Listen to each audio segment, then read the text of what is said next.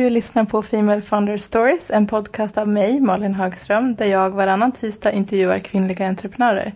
Den här podcasten är en del av nätverket Female Founders Club. Nu kör vi!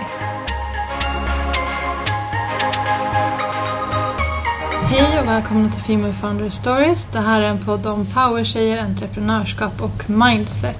Idag sitter jag här med Alexandra Appelqvist som har skrivit boken Handboken för singlar på gränsen till nervsammanbrott och Nathalie Eriksson som har skrivit boken Kvinnorna som äger börsen, aktier för nybörjare.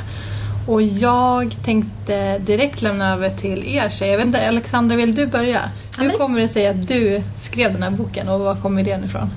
Ja, eh, anledningen till att jag skrev en bok från början var att eh, jag jobbade inom mediebranschen och i svängningen och övergång från eh, print till att digitalisera sig så var det ja, blev det mycket turbulens vilket då eh, ledde till att jag blev uppsagd från min dåvarande arbetsplats. Eh, så att jag hamnade i situationen att jag behövde hitta ett nytt jobb och eh, i det letandet så kände jag att jag måste hitta någonting att göra som, eh, som inte hänger ihop med just det här arbetssökandet för att det är också ja, en lite tuff situation att hamna i.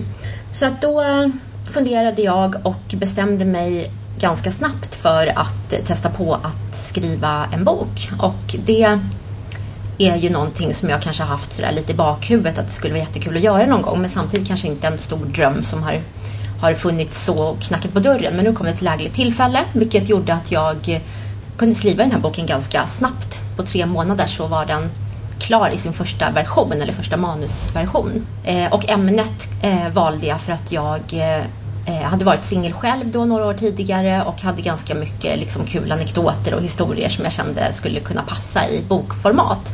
Så att jag inspirerades mycket av min, mitt eget liv när jag valde att skriva boken. Mm. Och du då Nathalie, hur kommer det sig att du skrev den här boken? Ja du, det var nog, det tog sin början sommaren 2016 kan man säga, när jag skulle gå på ledighet, för jag har ju ett vanligt fulltidsjobb också på sidan av. Eh, så jag skulle ha min sommarsemester och då bestämde jag mig för att nu ska jag läsa alla de här böckerna som ligger och dammar hemma, alla aktieböcker som jag har lagt på hög. För jag har väl i ett par år nu tyckt att det är väldigt kul med sparande och med investeringar. Eh, men jag har läst många böcker men det fanns också många kvar. Så då plöjde jag dem på min semester och då insåg jag att var är kvinnorna? Det finns så många bra böcker, så många liksom duktiga författare och aktiepersoner som är män. Men kvinnorna kommer inte fram. Och då kände jag att då får väl jag skriva den boken själv. Så det var så det började. Mm. Du ville, det var ämnet som kom till dig först Nathalie? Mm, och sen exakt. tog du ut det i en bok? Ja, ja men så kan man säga. Mm. Ja. Men, och för dig så var det snarare kraften av ja, att skriva en bok? Liksom. Ja, ja. Precis. Var det svårt för dig att välja ämne? Nej, jag tycker inte det egentligen. För att jag kände att jag ville skriva skönlitterärt och eh, jag kände att det ja, skulle förenkla om jag eh, kunde hitta liksom, eh, situationer att inspireras av som jag själv hade varit med om. Så att det var egentligen det tror jag som avgjorde och sen ville jag ha en lite kul vinkling och då passade just det här singeltemat väldigt bra. Mm. Men när ni satte igång med ert skrivande, hur börjar man? om man, det är klart att man får en idé om, om att man vill skriva en bok, ja. men vad är steget efter det? Ja, eh, jag började ju då att skriva i typ Word och det blev jättelångt. Jag kände så här, det här funkar inte längre. Så sen så köpte jag snabbt ett eh, program som heter Scrivener och det var där då som världen blev betydligt lättare för mig i att producera den här boken. För det var ett, ett verktyg som jag kan rekommendera alla som sitter och lyssnar på podden som har mm. skrivardrömmar att eh, kör på det för det var verkligen superbra. Eh, och sen så, ja, jag skrev på helt enkelt. Det liksom rullade på och gav sig själv. Eh, jag kunde sitta i flera timmar en dag och nästa dag kanske jag inte mm, ja, skrev så mycket men det, det föll sig väldigt mycket enklare. Jag vet att jag tänkte själv också att så mycket mejl som man skriver varje dag på jobbet. Om man liksom tänker och samlar det i ord så borde det vara ganska enkelt att relativt fort ändå kunna producera en, en fullskalig bok. Mm. Hur var det för dig Nathalie? Jag tror jag började med att liksom spalta upp jag tänkte att ja, men många böcker har väl runt 9-10 kapitel så det känns rimligt för mig också. Så jag började nog att jag gjorde en lista egentligen med ja, siffran 1 10 och började mm. spalta upp vad jag tyckte skulle vara rimligt finnas i varje kapitel. Så jag började så och sen så såg jag det väldigt mycket som ett, ja, som ett projekt. Så jag gjorde någon slags övergripande projektplan med mm. de bitar jag trodde skulle behöva liksom bockas av för att den här boken skulle bli till. Eh, där skrivandet såklart är en jättestor del men också mycket från att, allt från att kontakta relevanta personer till att förstå hur tryckprocessen fun- Ja. liksom fungerar. Och jag intervjuade ju också personer till min bok. Så boken bygger ju på porträtt av kvinnliga investerare. Så mycket av mitt jobb handlade ju också om att identifiera vilka personer jag ska ha med och ta kontakt med dem och genomföra intervjuerna. Var det svårt att pitcha in intervjuerna? Nej, det var inte svårt skulle jag inte säga. Folk var väldigt taggade. Däremot så tog det lite väl lång tid ibland så jag kunde bli lite otålig för jag ville ju komma vidare till nästa del, vilket ju var skrivdelen. Så folk var taggade, men alltid när man har med människor att göra, för folk har ju mycket att göra med barn och jobb och allt vad det är, så tar det lite tid. Så det var något som verkligen ja, tog mer tid än vad jag hade trott. Ja. För min erfarenhet är också just det här att när man har frågat eh, människor om hjälp längs vägen eller just sådär och vilja samarbeta och så, så är det väldigt många som är positiva och det gissar jag att du också upplevde och det är ju faktiskt också en kul grej med hela skrivprocessen och bokutgivningsprocessen. Hade ni någon kunskap innan om hur man gör när man skriver en bok? Eller körde ni bara igång? Nej, egentligen inte. Och jag gjorde också ganska mycket som Nathalie beskrev, att jag googlade och just sådär hur många ord är det i ett kapitel Ja. och gick in på massa olika ja, ställen och hittade Type and Tell bland annat då, som ju både Nathalie och jag publicerade via, som är ett verktyg som är, ja, eller en produkt som är Bonnier-ägd, ett verktyg för självpublicering. Så Exakt. att, eh, det var verkligen så att starta från scratch och ja, jag gjorde också en lista på massa delar och eh, ståkade stalkade hela liksom, Bonnierförlagens anställda och vem var är vem och sånt där. För att, så att eh, ja, det var Ja. att börja från början. Och just det där med sidor har jag googlat så många gånger. För jag hittade Ja. någon slags uträknare där man kunde se att okej du har skrivit så många ord, om du har det här typsnittet och den storleken så kommer det bli så många sidor. Mhm. Men jag använde en uträknare som sen underskattade lite så jag var så nojig så länge att okej det här kommer inte ens bli en bok. Mm. Nej. Min kille skojade och sa det, Nathalie det är jättebra att du kör på men det här kommer inte bli någon bok, det är en pamflett om det här stämmer. Men det blev en bok och det blev tillräckligt många sidor till slut. Skönt. Ja. För det där känner jag igen, för jag gjorde faktiskt samma sak. Att jag underskattade också och trodde det skulle bli betydligt mindre än vad det sen blev. Så att det är ju en kul överraskning, för man vill ju ändå ha en Verkligen. viss mastighet i sitt verk. Men ni självpublicerade båda två i första rundan i alla fall. Precis. Exakt. Eh, och hur, vad är skillnaden då? Kan inte ni förklara lite hur det är om man har ett eh, kontakt hos, hos ett förlag versus man själv publicerar? Hur går man tillväga om man själv, själv publicerar och Ja, hur får man alltså, ut boken? Rent liksom bakåt i tiden så har det ju varit den här traditionella vägen att man eh, får, eh, blir erbjuden kontrakt av ett bokförlag och ger ut via dem och att de då egentligen håller i alla trådar och har en budget för PR och marknadsföring och hela den vägen och ser till att liksom få ut författaren på olika typer av uppdrag och eh, ja, ställen som de kan medverka på. Eh, Och nu börjar det här med självpublicering bli större och större. Det är ju mycket större i andra länder men även i Sverige börjar det komma igång. Så det finns många olika alternativ och olika hybridförlag och sånt där. Men eh, Type Tell var ju en jättebra produkt för där var allting så tydligt samlat tycker jag och att man kunde välja olika paket och sådär. Och både du och jag valde ju en typ av mellanpaket där man kunde ehm, ja, göra rätt mycket själv och liksom använda kontakter som man har till olika delar, typ omslag och layout och formgivning och allt sånt där. Eh, men även då få en del saker på köpet som kanske vi som var lite rookies inte riktigt visste hur man gjorde som det är, ja, kändes bra att ha lite proffshjälp i. När det kommer till marknadsföring, hur fick ni ut era böcker? För det måste ju vara ett jättestort lass att dra. Först ska man, bara, först ska man skriva boken också men sen så ska man liksom få ut den. Mm. Ja, jag jobbar ju med marknadsföring så jag tycker att det är så himla roligt. Jag längtade ju hela skrivprocessen kände jag bara att jag längtar till att jag får göra marknadsföring för det ska bli så himla roligt. Eh, Så jag försökte se mitt projekt som, ja, jag jobbar ju på en byrå till fulltid. Ehm, Så jag försökte se boken som en kund och börja tänka utifrån det. Okej, var ska vi börja? Vad har vi för vinklar? Ehm, Så jag valde att gå mycket digitalt och satsa på sociala medier men också på PR. Mycket press och radio och tidningar. Så det var de två vägarna jag kände var mest aktuellt. Och sen gjorde jag liksom en ja, kommunikationsplan kan man säga.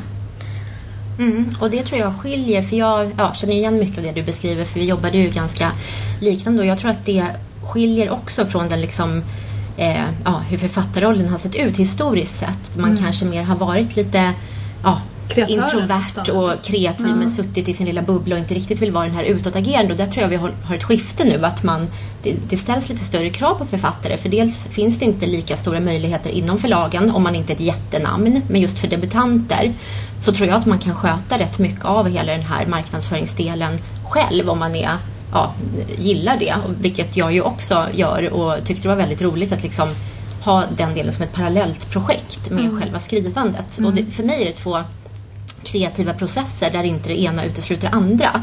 För att jag känner att som författare så är man ju påhittig och kommer på massa roliga infallsvinklar och historier och ja, jag skriver ju skönlitterärt så då är det såklart att jag behöver liksom eh, spinna loss ordentligt i idéverkstan. Eh, och eh, Eh, det är ju precis samma liksom, tankar där som ska återkomma tycker jag i just den här marknadsföringsdelen. Att hur fasken kan jag göra nu? Hur kan jag liksom komma på riktigt kul grejer som, som gör att jag sticker ut i mängden? Mm. Men jag håller med. Jag tror inte, man behöver inte vara något proffs på kommunikation. Men som du säger, att gå till ett förlag som debutant, det kräver ändå att man har tänkt steget längre. Så verkligen ett varmt tips, så som du är inne på. Ja. Att även om man kanske inte känner själv att man kan marknadsföring, att ändå visa för förlaget att det här är min målgrupp, jag tror att vi når dem så här, det här tycker de är intressant.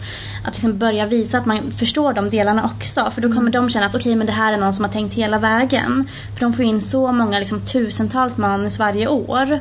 Och att då vara den som sticker ut med att ha tänkt försäljning också. För det är någonstans det de tycker är intressant i slutändan. Så det Ja. tror jag är ett jättebra tips att verkligen i första mötet med förlaget visa att man har tänkt på målgruppen och hur man når dem också. Och det är precis som du säger där Nathalie, att i slutändan så är det ju försäljningen som är intressant även för förlagen. Så just den här delen, för att återknyta till grundfrågan med vad skillnaden är, så är det många som liksom är utgivna på förlag tror jag som tidigare har, har känt att jag har själv publicerat och gör det här, att det inte, man är inte riktigt lika accepterad då, men det är inte det det handlar om utan vinner man läsare och eh, tjänar man pengar på det, det är ju precis samma grej förutom att man sköter det på egen hand mot att man har ett förlag i ryggen. Och det är ju självklart en stor fördel för dem att man kan bidra till eh, att få in ja, pengar på sin bok. Eh, Jag tänkte, du Nathalie som skrev boken parallellt med din anställning. Mm. Var det läskigt att skriva samtidigt som man var anställd? Kändes det jobbigt att ta steget att bara, nu, nu är jag författare? Ehm, nej, jag skulle säga att jobbet har ju känts som en väldig trygghet såklart att jag har det. Eh, så jag skulle inte säga att det känns läskigt. Däremot så har det varit... Ja, det är ju en balans att hinna med båda delarna. Och framförallt att inte liksom bränna ut sig eller att köra in i väggen. För att man har så, två så stora projekt samtidigt. Men, men läskigt skulle jag nog inte säga att det var.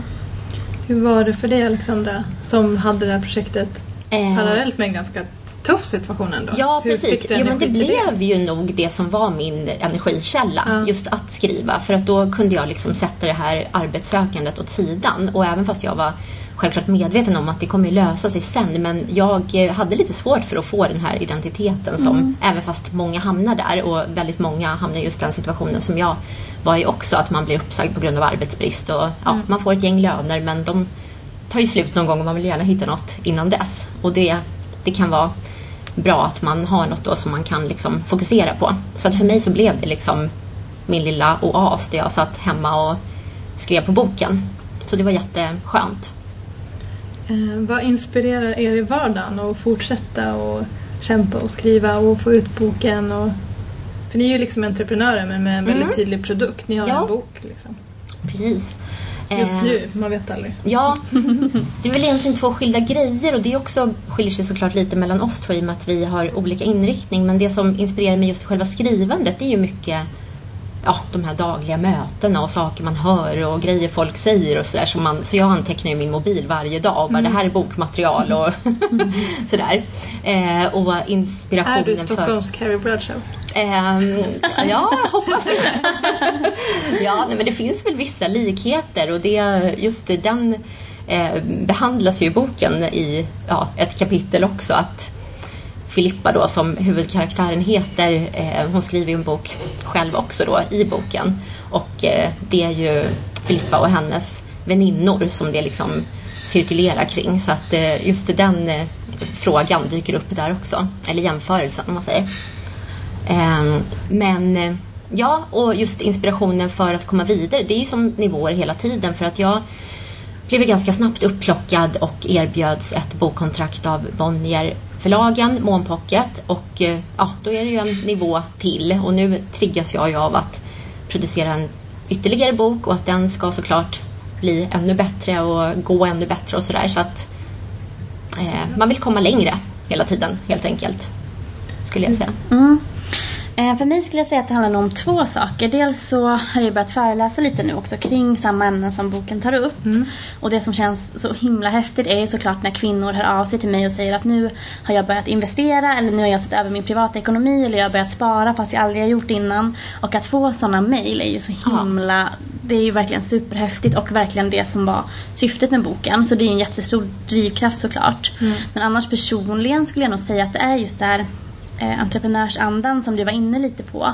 Att nu råkade det bli en bok och jag vill absolut skriva mer för jag älskar skrivandet så mycket. Mm. Men jag tror också att i framtiden så blir det nog ett eller två bolag och det är nog mycket att bygga saker och skapa saker. Mm. Det är det jag verkligen brinner för. Mm.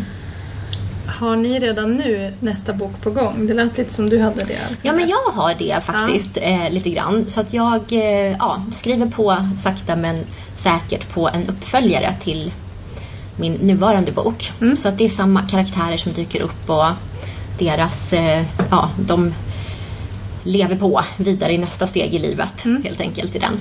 Mm. Spännande, det ska ja. bli så kul att läsa den. Jag har absolut jättemånga idéer och man blir ju taggad när man väl har gjort sin första. Samtidigt mm. som du lanserade ju din bok före mig. Mm. Jag lanserade min för inte ens två månader sedan. Så det känns lite orättvist mot den första boken att inte liksom försöka pusha den ännu mer innan Nej. jag går in på nästa. Mm. Så jag får nästan trycka bort de tankarna om alla nya roliga idéer som kommer upp. Men det, det kommer absolut komma en bok nummer två. Mm. Vad tror ni att har varit era största drivkrafter i livet generellt? Har ni alltid känt att det är någonting, att någonting med skaparglädjen, har ni alltid varit de här personerna som har velat ta tag i saker och genomföra saker? Ja, jag har alltid varit så. Jag, ofta när man ser saker som man tycker kan bli bättre eller som man, det här borde någon göra, så är det ganska liksom, kort steg till att försöka ta tag i det själv. Jag tror att det är verkligen en stor drivkraft för mig. Mm. Ja, och jag säger samma sak. Jag har också alltid eh, ja, sett eh, saker som kan göras på ett bättre eller roligare sätt. Och, eh, ja, just att eh, jag tycker det är jätteroligt att uppfinna massa nya grejer. Sen är jag en person som är dålig på att slutföra saker så man är ju det ena eller det andra. Men, eh, så himla dåligt kan du inte vara om du får ut en bok. Den gick, men nummer två har inte kommit än. men ja, så att jag, eh, ja, men jag gillar också att ha varit kreativ alltid just med så här, ja, jag har målat mycket och tecknat och skrivit lite grann och sådär vid sidan av vanligt mm. jobb och så. Ser ni er som entreprenörer eller författare? Både och skulle jag säga. Ja, verkligen mm. både och. Ja. Och författare för mig det är ett så himla fint ord. Så i början så var jag så himla nej men om det känns nästan lite läskigt att säga det. Ja. Men nu har jag känt att nej men som ung kvinna ska man inte hålla på att säga nej men inte ska väl jag eller hålla på så. Så nu äger jag det fullt ut. Jag är en författare och jag tänker inte be om ursäkt för det. Nej, nej. precis så mm. är det. Ja. Har ni några idoler när det gäller, eller förebilder? Dels i författarskapet men kanske också då som entreprenörer? Det finns ju så himla ja. många duktiga. Um... Ja, jag skulle säga att du är en förebild Nej, men... för mig. ja, fast så är det faktiskt. För att, eh, ja, du är ju grym i det du har gjort på så pass kort tid. För Nathalies bok har ju haft en extrem liksom, exponering i massa, mm. eh, ja, på massa ställen och i media och sådär. Och det är ju något som är få förunnat, särskilt som egen utgivare. Så att det är ju fantastiskt. Ja, vad roligt. Ja, men jag, jag, kan också känna att så som du gör din podd, du gör din bok, alla människor man möter i vardagen som gör saker. Mm. Sen behöver man kanske inte själv alltid förstå eller kunna samma områden som, som de personerna man inspireras av. Mm. Men att se folk som bara gör sin grej, ja. det är så jäkla... Det gör mig verkligen supertaggad. Ja. Och jag tror också det här som vi var inne på innan, att just nu så finns det så många både liksom etablerade och spirande kvinnliga nätverk mm. och olika. Och det är ju någonstans där man verkligen kan hämta liksom inspiration mm. och läsa massa både liksom framgångsstories men även sådana som är lite mer nakna och öppna med att det alltid inte är liksom 100% fantastiskt jämt och ständigt. Men ja, jag, jag, tycker det jag gillar sånt med liksom en öppenhet och att man kan känna att man får kraft av att liksom ta till sig andras mm. livsöden och livsvägar. Mm. Sen måste jag ju också få in att jag såklart inspireras av kvinnorna i boken. Och det kan ju låta klyschigt men jag valde ju ut dem för att jag verkligen tyckte Ja. att de var så grymma. Så det, de, de gör sin grej och de befinner sig i en mansdominerad bransch men verkligen tar för sig och är så himla duktiga. Så de, verkligen också. Har ni upplevt någon situation då ni tvivlat på att om jag kommer jag greja det här? Kommer jag få ut den där boken? Jag gjorde nog inte det så mycket i hela den här själv- självpubliceringsdelen. Nej, För då för var jag så himla mål... också- Ja, då var jag så målinriktad och någonstans så presterade jag bara för mig själv, Mm. man ska säga där. Eh, så att då, då körde jag bara på och var väldigt liksom sådär eh, ja, framåt tänkande. Men eh, efter att jag fick kontrakt med Månpocket och kom ut eh, via då ett riktigt bokförlag och även eh, ljudbok via ett ljudboksförlag. Där, efter det så har jag liksom kunnat känna mer av det här, gud nu måste jag prestera och nu har jag så mycket ögon på mig och nu har jag helt andra krav som kommer från andra ställen. Eh, så att eh, ja, det blev en, en liten svängning i och någonstans så tappar man också kontrollen och jag är lite kontrollfreak. Eh, och då tyckte jag att det var rätt skönt med den här liksom, egenutgivningsupplägget för att då kunde man verkligen styra allt. Och jag har ju träffat många liksom, etablerade författare nu, eh, senast på Bokmässan. Och man tänker väldigt olika upptäckte jag att många sådär att omslaget till exempel, det vill man inte lägga sig i utan det får förlaget sköta och, och sätta. Och det, man litar på att de kan sin sak. Vilket de ju säkert kan, men för mig är det helt otänkbart att inte vara involverad i alla de delarna. För att jag ja, vill vara det helt enkelt. Förlåt, jag tappade nu vad frågan var. Det är om du någon gång upplevt en situation då du tvivlat på Ja, dig själv och kanske lite hur du kommer runt det också. Att, att boken skulle komma ut tvivlade jag nog inte på, men att tvivla på sina egna texter tror jag att alla som skriver någon form av text gör. Allt från att, okej men är det här kapitlet för likt det här kapitlet? Eller framställs den här personen som helt, liksom, för det är så imponerande personer jag lyfter fram, men jag vill ändå ha en liten kontrast så att inte man som läsare känner att okej, de här superkvinnorna som inte jag kan relatera till, man vill ändå ha lite dynamik. Så, ja, så det tvivlet har ju absolut funnits jättemycket. Men jag var nog så bestämd på att den skulle komma ut så, så den biten kände jag mig i alla fall säker i. Mm.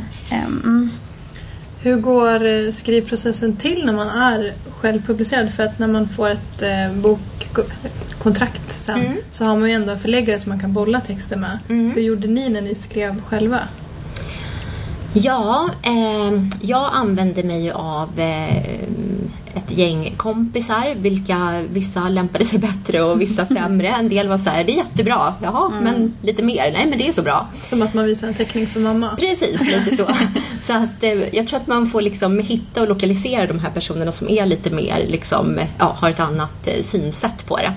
Så att jag hade en tjejkompis som var med mycket i slutet och som eh, ja, läste kapitel efter kapitel och kom med massa feedback som var jättebra. Men man får ju använda sina liksom, privata kontakter helt enkelt. Jag satte faktiskt ihop ett team av frilansare där en av personerna var en redaktör. Så vi träffades inte för hon bor inte i Stockholm men där jag bor. Men hon, vi mejlade väldigt mycket och pratade på telefon. Så jag skickade kapitel efter kapitel och så kom hon med feedback och korr och så ändrade jag och skickade igen. Så det var en mycket mejl med henne. Mm.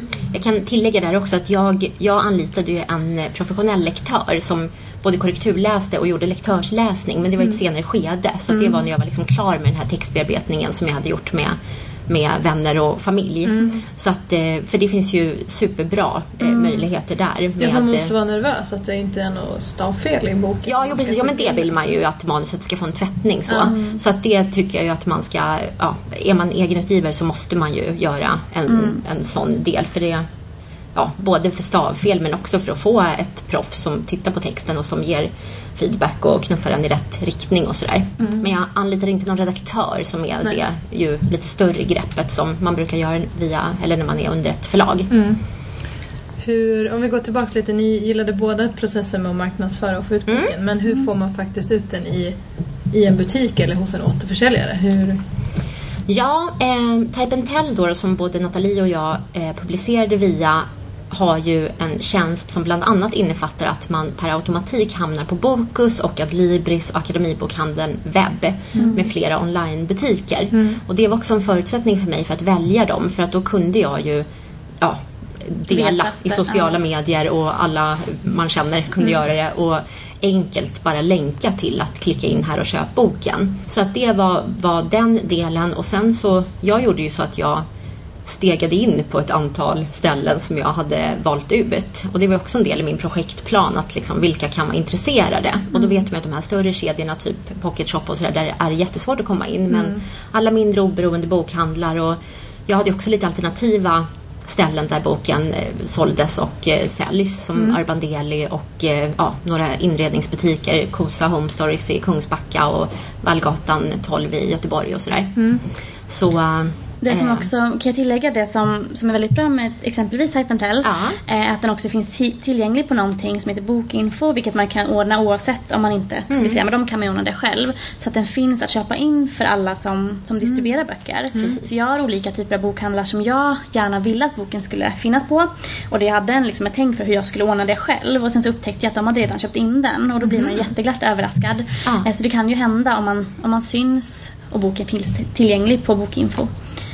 Ja, för det är en förutsättning för att det ska bli enkelt att köpa in. För de Exakt. traditionella bokhandlarna som jag hamnade hos, Hedengrens och Papercut och sådär, de ja, kunde ju också då handla mer via den Mm. möjligheten. Så att det är som en central inköps eh, eh, ja, grej, eller vad man ska kalla det för, Mm. Som då alla bokhandlare är anslutna till. Och det här, nu är vi inne på väldigt så här praktiska grejer. Ja. Det är superbra. Om det sitter någon där hemma och är jättepepp Ja. på att Ja. skriva en bok. Har ni lager hemma hos er? Är ni som Ja, lite grann har vi. Ja. Jag har det i alla fall. Det har du också va? Ja men både och. Ja. Eh, dels så finns det någonting som heter då, eh, print on demand, att boken då trycks när någon beställer den eller köper den och det är Mm. ju jättebra så slipper man ha flera hundra eller tusentals eller vad man nu har. Ett- Det lagret hemma, för det kände jag själv, det kan ju bli en ångesthög om man Ja. ser den där och, och liksom, okej nu måste jag snabba på försäljningen. Exakt, men sen så har jag ändå ett gäng hemma. Eh, de är faktiskt slut nu men jag måste beställa fler för att när man är ute och föreläser eller gör sådana saker så vill man ändå kunna ta med Mm. den. Ja, Precis. Ehm, Om ni får ge tre tips till den som sitter där hemma nu och har alltid velat skriva en bok eller kanske har en idé Aha. om vad en bok ska handla om. Vad är de tre bästa tipsen om man vill bli författare? Ja, när det gäller själva skrivprocessen så skulle jag nog säga att eh, om det är första boken och man känner just att man har en tröskel på något sätt så just att försöka hitta ett ämne som ja, till exempel jag gjorde då där jag kunde eh, använda mig av egna erfarenheter. Att man väljer ett ämne som ligger ganska nära en själv. För då är det såklart att det underlättar. Och sen så säger ju alla då i författarbranschen att man ska skriva, skriva, skriva. Och även om det inte blir perfekt från början så har man i alla fall något att utgå ifrån. Och tips nummer tre, ja, tro på sig själv. Det är också så här klyscha, men i hela grejen. Både i själva ja, eh, den kreativa delen och att eh, eh, ja, man tror att sin bok ska liksom kunna räcka hela vägen fram. Jag skulle säga jättebra tips, verkligen. Men jag ska försöka komma på några fler. Um, ja, men kanske dels tror jag på att koka ner att kunna koka ner sin idé till en mening så att man verkligen vet vad det är man ska skriva. Då tror jag att det blir mycket bör- liksom lättare att börja. Sen tror jag också på att verkligen göra en tidplan och den behöver inte vara superavancerad eller detaljerad men ändå ha en plan för hur lång tid ska det här ta. Är det ett år eller två år eller tre år? Och att vara ärlig mot sig själv. Hellre att man har en realistisk plan än att man pushar sig själv och sen blir det inte riktigt av och så ger man upp. Så det tror jag är superviktigt. Och sen att också bara komma igång. Att Ja. också börja. Jag hade också någon regel som jag läste om i någon bokblogg. Att i början ska man bara skriva allt man kommer på. Och sen kan man rätta och ta bort. Annars kommer man sitta och väga liksom varje ord på guldvåg och så blir det ingenting. Så Nej. skriv bara och sen kan du ändra det en, i efterhand. Absolut. Hur lång tog själva processen att skriva det första utkastet av boken? Då? In, inte att tvätta manus och sådär utan... Eh, ja, för min del, men då kunde jag ju skriva i princip på heltid. Så tog det tre månader att göra första manusversionen. Och sen så skickade jag runt manuset på massa olika förlag, blev refuserad, eh, bestämde mig för att ge ut själv. Och då bakade jag egentligen om hela handlingen och gjorde om boken ganska rejält med hjälp av den här frilanslektören. Eh, då tog det tre månader till kan man egentligen säga för att då redigera, eller ja, som man kallar det när man mm, bearbetar och gör om och sådär. Så eh, sex månader ungefär då. Men eh, av den tiden kunde jag ju lägga nästan liksom allt på, Jag på tänkte säga det är boken. väldigt snabbt. Ja, Ja. så att det var ju en förutsättning. Även för de som att hin- jobbar som författare på heltid. Ja, jo precis. Men eh, ja, jag tror att det också beror mycket på just vad man, om man behöver göra mycket research och sådär, om man skriver en historisk roman eller om man ja, har något ämne som är, är, lite knepigare eller sådär. Då är det klart att det kräver mer tid. Gud, jag har så svårt att uppskatta i och med att jag gjorde den på sidan av jobbet så att det inte blev liksom hela dagar Nej, eller veckor. nej. Utan, så det är lite svårt att svara på det, tror jag. Just skrivdelen bara. Ja. Ehm, hela projektet tog väl 11 månader tror jag för mig. Fast det är fortfarande jättesnabbt. Ja. Ja, ja men det är, det är ju väldigt snabbt verkligen och det, det kändes ju också i, liksom, i perioder. Ja. Jag tror också man glömmer det där för nu känner jag äsch det där var ingenting. Men jag hade också perioder då det verkligen var liksom motigt. Ja. Men ja, det gick. Hur tog du förbi det där motiga då? Det är ju jätteintressant att grotta Ja. i. Jag tror att dels så försökte jag bara inse att okej nu känns det lite tungt. Man måste vara snäll mot sig själv även fast liksom, jag ville komma vidare. Så då försökte jag nog bara skala ner på allting annat runt omkring. Eh, och ja. För jag, det var faktiskt en period jag verkligen kände att nu kommer jag bli sjuk om jag inte liksom balanserar upp det här Ja. lite. Så då så gällde det ju bara att okej men då så får jag liksom skära ner på det jag kan. Jag får köra på men kanske inte lika snabbt tempo. Det kanske är okej att sitta ikväll men jag behöver inte sitta fem timmar. Jag kanske kan sitta en halvtimme och bara se över allting. Och bara vara schysst mot sig själv men ändå ha en plan för hur man kommer vidare. Ja, och det tror jag ligger jättemycket i för att texten behöver ju ofta vila lite grann också. Eh, och att man eh, vågar liksom pausa ibland och känna att jaha, men nu får det här vänta lite för just nu känner jag mig inte så inspirerad. Och då mota bort den här rädslan att gud, nu kanske det inte blir något mer. Utan att man istället liksom låter det hända och sen så går man tillbaka igen och då kan man hitta nya infallsvinklar och se eh, massa sätt att liksom vässa sin text ännu mer. Exakt. Ja. Men jag tänker dels för dig när det var så här mycket och ganska liksom, Mm. mycket arbe- hög arbetsbelastning ibland och för dig som, som skrev den här på heltid men du också sökte jobb. Mm. Eh, kände ni att alla förstod att ni prioriterade att skriva en bok? Ja, svårt att säga men i mitt fall tror jag det var lättare eftersom jag kunde göra det på dagtid där alla andra jobbade. Så att då blev det ju enklare så jag behövde inte liksom eh, säga nej till så mycket andra Nej. saker. Eh, det känner jag betydligt svårare nu när jag skriver på nästa bok och jobbar heltid. Och ja, Man har ett liksom, socialt liv som innefattar många härliga människor och många roliga grejer man vill hinna göra. Där har jag lite svårt ibland att prioritera skrivandet och säga att nej men nu ska jag ta en vecka och bara skriva. Så att den brottas jag med just nu, att lära mig att bli lite bättre på det och låta faktiskt det här få ta tid och att det är lika viktigt som mitt andra vanliga jobb. För mig så var det inte så mycket, för jag var ju på jobbet på dagarna så där märktes det nog inte så jättemycket. Det var nog mer kanske det sociala efter jobbet som fick ta stryk lite i så fall. Folk var väldigt stöttande. Sen så vet jag inte om folk fattade riktigt för att det är ju fortfarande Även om det är vanligt att folk skriver böcker så kanske många som gör det är lite äldre än vad vi är. Eh, Så där vet jag inte om folk hajade riktigt. Jag vet mina föräldrar var så ja okej men vad roligt att du skriver den här boken. Men jag tror inte de hajade riktigt ändå hur taggad och hur mycket liksom, att det verkligen var på allvar för mig. Och nu ska jag göra den här. Det är ingenting jag gör bara för att utan den ska också bli klar. Eh, Men min pojkvän har stöttat mig hela vägen och han har verkligen varit den som så här, ja, men jag vet ju att du ska göra det så nu, nu stöttar jag dig. Han åkte och hämtade hela din upplaga i Göteborg. Ja, han var nära på att behöva göra det. Ja, Det blev strul med tryckeriet. Ja. Ja, han är en klippa. Har ni fått någon negativitet kring det ni har uppnått? Att någon har blivit avundsjuk eller sagt något spydigt? Jag har faktiskt märkt det lite grann just i ja, när det gäller sociala medier och just att det blir väldigt mycket pepp när man är på väg uppåt.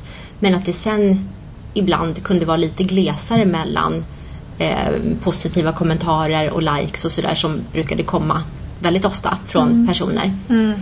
Eh, så ja, det kan man ju tolka hur man vill. Men eh, några sådana. Sen är det också så att bokbranschen, nu skriver du Nathalie så, om så specifikt ämne men eh, det är ju en väldigt tuff bransch där alla liksom slåss om läsarnas gunst och förlagens gunst. Vilket gör att man är lite konkurrenter även fast man också stöttar varandra mycket och det är jättefin stämning i alla de här eh, ja, på Instagram och sådär så, så är det klart att det också finns de här att jaha hur Gud har den där sålt mycket eller den sålde inte så bra eller det här. Man snappar upp sånt där lite grann. Sen så vill jag verkligen betona att det är en, en liten del och det absolut allra mesta tycker jag har varit bra. Men några sådana små glimtar har jag nog kanske känt av ibland. Nej, jag skulle inte säga så mycket neg- negativitet och ingenting efter att den kom ut. Kanske i en del möten jag hade innan att det kan vara lite vassa armbågar och folk som ja, kanske beter sig på ett sätt som man känner att det var inte helt schysst liksom. Men, men ingenting efter, efteråt. I möten med... Alla möjliga personer i bokbranschen. Nej, men ja, det har varit jättemycket trevliga människor också såklart. Men, men lite vassa armbågar har jag ändå märkt av under tiden jag skrev boken. Men sen den kom ut så har det inte varit någonting. Har ni känt någon sån här äh, lilla gumman-attityd någon gång? Ehm, inte från förlagshållen skulle jag inte säga. Ehm, kanske vid något tillfälle från någon annan författare, någon manlig författare kanske som, som har, har kunnat fälla någon sån kommentar just. Men jag tror att när det gäller mig så är det lite mer tacksamt just att jag har den här underhållningsromanen som handlar om en tjej, en singeltjej som eh, ja, lever ett eh, härligt liv med diverse tuffa utmaningar men att det ändå är mycket sådär, eh, ja, och den är lite rosa och allt sånt där som, som gör att det kanske är lättare att kritisera eller att tycka att den är, är, är mer lätt än vad den egentligen är. För det är den faktiskt inte om man jämför med mycket i samma typ av genre. Ja. Ja, för mig har det nog kanske varit lite tvärtom eftersom att jag har skrivit om investeringar och aktier så blir det att folk tänker att det är väldigt avancerat. Ja. Så det är ingen som vågar säga någonting. Nej, bra. Eh, Tror ni att det är viktigt att bygga sitt personliga varumärke också som författare och entreprenör? Jätteviktigt. Mm, verkligen. För båda ni har ju pysslat ganska mycket Ja. med det. Jag kände ju till båda er innan. Ja. Nej, jag tror att det är superviktigt för att det var en av de här liksom, eh, fem delarna i min projektplan när jag skulle ge ut boken. Att ett, skapa en jäkligt bra produkt, skriva en bra bok då i mitt fall. Eh, två, bygga mitt varumärke, marknadsföra och eh, ja, ta en andel av den här branschen. Så att jag såg nästan den här boken lite grann som en biljett att komma in och att eh, ja, göra mig ett namn i bokbranschen. Så att jag, jag tycker verkligen att det, det hänger ihop lite med det vi pratade om först också. Att numera så kräver mer av författare eh, än innan just att bli framgångsrik. Eh, Så jag, jag tycker det är superviktigt.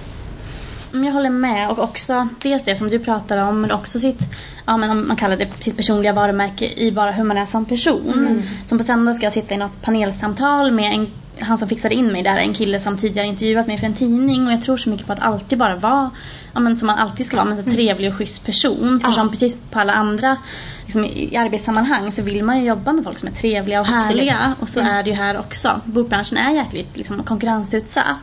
Så om man inte också gör sin del med att vara schysst och rolig och trevlig så kanske man inte heller blir så lyft av andra människor. Nej. Så jag tror på att verkligen bara se det som vilken arbetsplats som helst. Ja.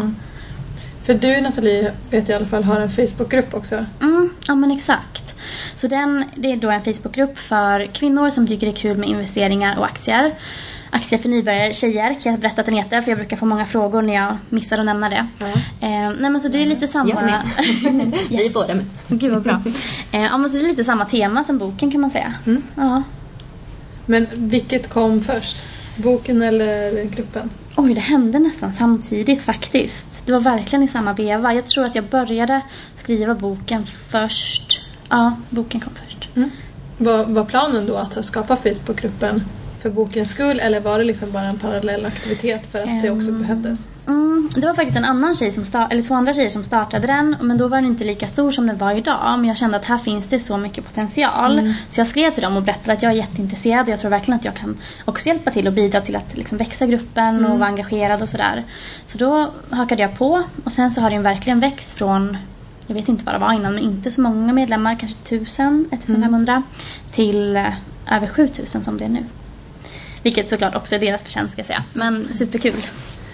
Ehm, jag tänker att man, eller under er resa som författare så Mm. har ni säkert också gått på en del nitar. Så om någon sitter där hemma nu och vill skriva en bok, vad tycker ni att de kan hoppa över?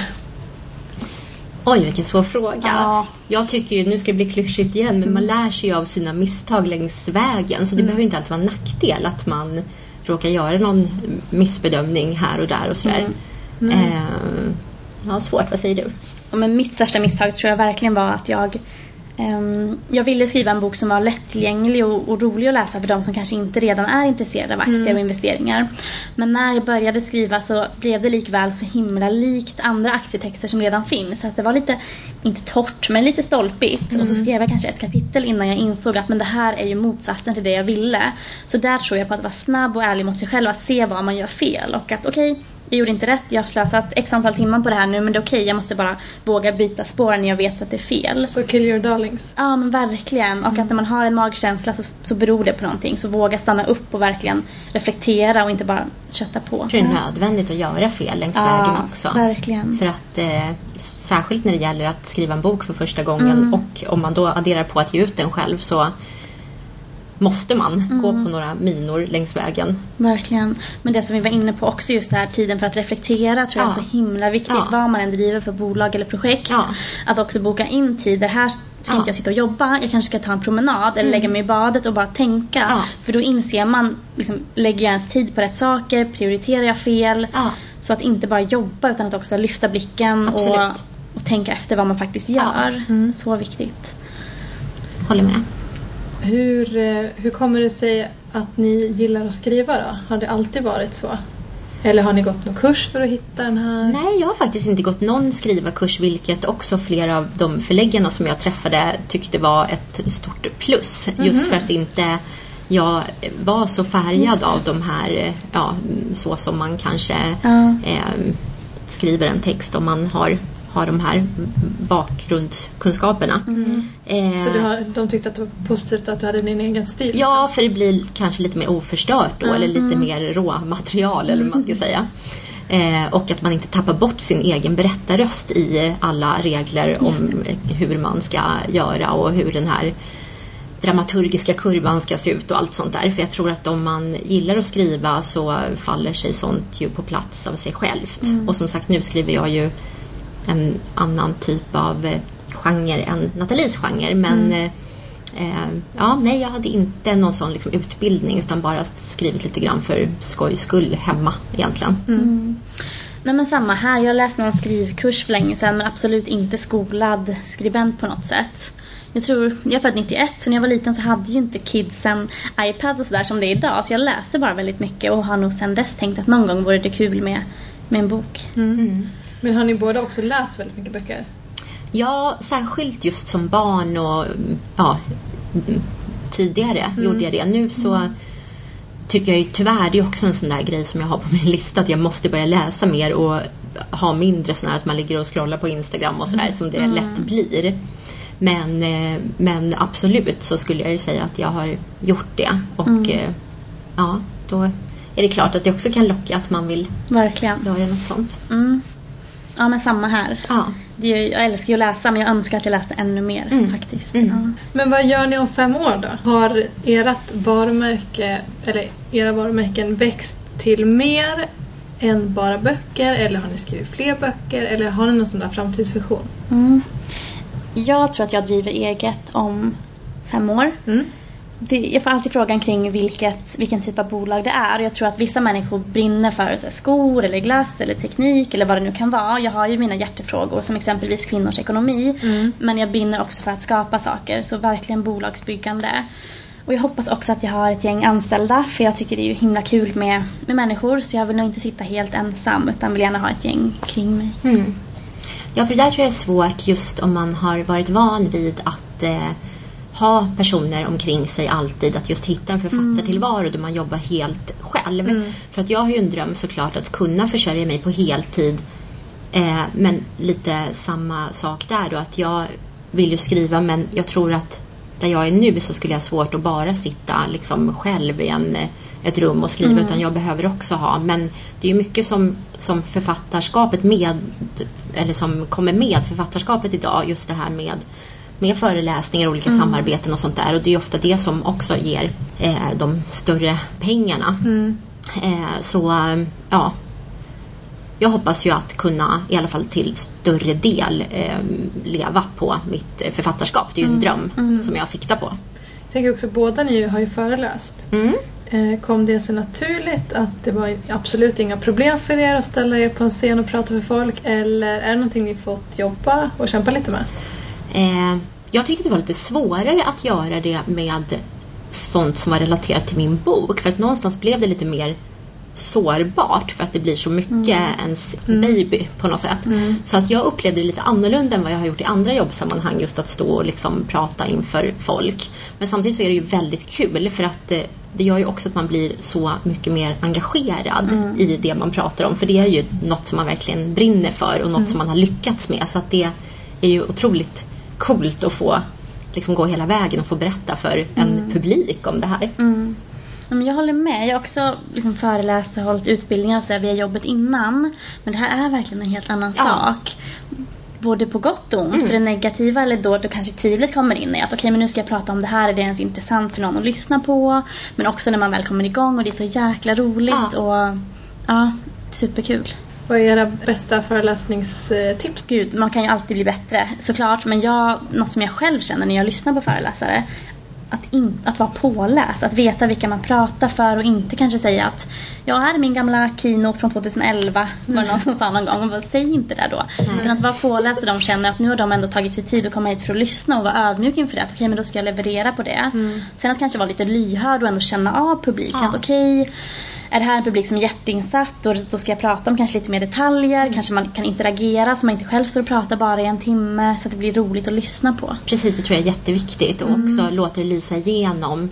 Eh, ja, att ha mycket liksom, hjärta och själ i det man pratar om vilket ju såklart eh, ger sig själv när man pratar om ett, eh, den typen av ämne som ens bok och hela liksom, skrivprocessen och utgivningsprocessen är. Men att eh, ja, bjuda in så det blir precis som du säger att man har en kommunikation med de som lyssnar. Ja, och att känna att man är på samma nivå. För det kan jag känna ibland, ofta när jag pratar om ja, men just sparande och aktier. Så, så är det många som liksom frågar efteråt att okej men hur gör du för att spara? Eller jag har ju den här lönen, hur ska man tänka då? Att kanske våga vara lite personlig, att berätta då. Men vad drar jag in på för att kunna spara pengar och inte bara stå och prata så att det blir okej men kul att hon kan spara så mycket pengar men jag kan inte relatera till det och då våga prata om hur gjorde jag eller kanske bjussa på sig själv de gånger det inte har lyckats så bra att man vågar vara mänsklig Absolut, och mm, precis, det är det. inte Ja. felfri. Men du Nathalie, du pratar mycket då om aktier och sparande på dina föreläsningar. Mm, jag har en föreläsning kan man säga som handlar just om ja, sparande och unga och privatekonomi. Och sen så pratar jag också en del om just kvinnors självledarskap. Eh, Men senare tid har det också varit mycket just kring boken, hur den, liksom vägen till Ja. utgivning. Föreläste du innan du gav ut boken också? Nej, bara via jobbet. Ja. Jag tänker på dig Alexandra. Ja. Eh, handlar dina föreläsningar mycket om boken och författarskapet och skrivprocessen? eller har mest också egentligen andra? självpubliceringen Ja. och hela vägen dit och hur man gör och sådär. Så att ibland har jag nästan känt att gud vad det här har fått mycket uppmärksamhet för ja, att boken har nästan lite hamnat i skymundan ibland. Men eh, jag tror att det är ett ämne som många är väldigt nyfikna på. Att det finns många med skrivardrömmar som vill höra hur man gör och få konkreta tips och sådär. För det har ju Exakt. både du Nathalie och jag märkt att många har hört av sig nu och frågar sådär hur, hur har du gjort det här och kan jag få lite råd och tips och sådär. Så att, Grymt. Mm. Tack så hemskt mycket för att ni har varit med i podden. tack Ja, själv för att vi fick vara med. Ja, Jag har en sista fråga till er dock. Ja. Som de flesta brukar tycka är lite svår. Mhm. Vad är ert respektive favoritcitat? Okej, men jag, jag vet inte om det här exakt egentligen är mitt favoritcitat men jag tar ett eh, kapitelnamn från min bok eh, som heter Du kommer alltid landa på fötter. För den tycker jag är rätt talande och det var en eh, före detta chef för jättemånga år tillbaka egentligen som skrev det till mig vid ett tillfälle att vad du än företar dig så kommer du att landa på fötter. Och den tog jag med mig just att jag bakade in den i boken också som ett eh, namn på första kapitlet. Och det Vad fint. Ja. Vet chefen det? Ja, jag skrev det till henne sen efteråt att hon var citerad där i. Eller citerad var hon inte, men att, hon, att jag använde hennes. Så att eh, den tror jag är bra, för den är ganska enkel att ta till sig och just att det handlar om att våga chansa och våga prova på sånt som man kanske inte är helt bekväm i. Och, eller i andra situationer i livet, man råkar ut för något som min uppsägning då eller något annat mm, ja, som händer, vilket det gör för oss alla någon gång. Att fan, man får ta sig igenom det och sen landar man till slut. Men det finns något citat som jag läst någonstans som är om någon annan kunde göra det så kan du också göra det. Och det, det är så klyschigt med citat. Men, men jag gillar Jo, men ändå tanken på att... alltså. Ja, ja, men verkligen. Att det är klart att folk har olika förutsättningar men för de flesta människor så tror jag ändå att om man vill någonting så kan man ändå hitta en väg att göra det på något sätt. Ja. Och det kanske kräver utbildning eller pengar eller tid eller energi eller vad det nu är. Men att ja, jag försöker tänka lite så. Folk gör häftiga saker och det innebär att någon kunde göra det och då kan man själv också lära sig och förstå hur de kom dit. Ja, för så är det ju. Det är som du säger, det känns lite klyschigt men det är ju ändå ja, så himla talande på något sätt och ett bra sätt att tänka på. Ja. Då tackar jag igen då. Så hoppas jag tack. att eh, lyssnarna också köper era böcker. Ja, det hoppas vi med. Ja.